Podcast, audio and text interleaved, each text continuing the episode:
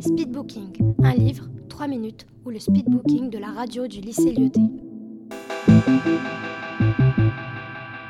Ces deux filles sont au Maroc dans les années 30. Et son père se retient. Alors que d'habitude, il regarde les Une films. femme, Enfin, pas cultivée, C'était sur la qui Seconde Guerre mondiale. allait à l'école, à une femme qui apprend, Mais euh, ça se passe pendant la, se- indépendante, juste après la Seconde même Guerre sans mondiale. son mari. Et pendant. Alors moi, il y a vraiment trois points qui m'ont Et euh, adoré par rapport à ce livre. un jour, Bah, tout d'abord, on a euh, l'écriture. Drish Rebi, c'est un- Bonjour à tous. Aujourd'hui, je vais vous dire pourquoi le livre La différence invisible m'a beaucoup plu et les raisons pour lesquelles je vous conseille de le lire. Premièrement, ce livre explique très bien ce qu'est l'autisme.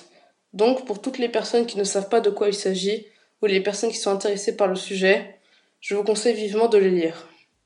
Deuxièmement, le format du livre. Il s'agit d'un livre illustré, ce qui me plaît beaucoup car les dessins sont très détaillés.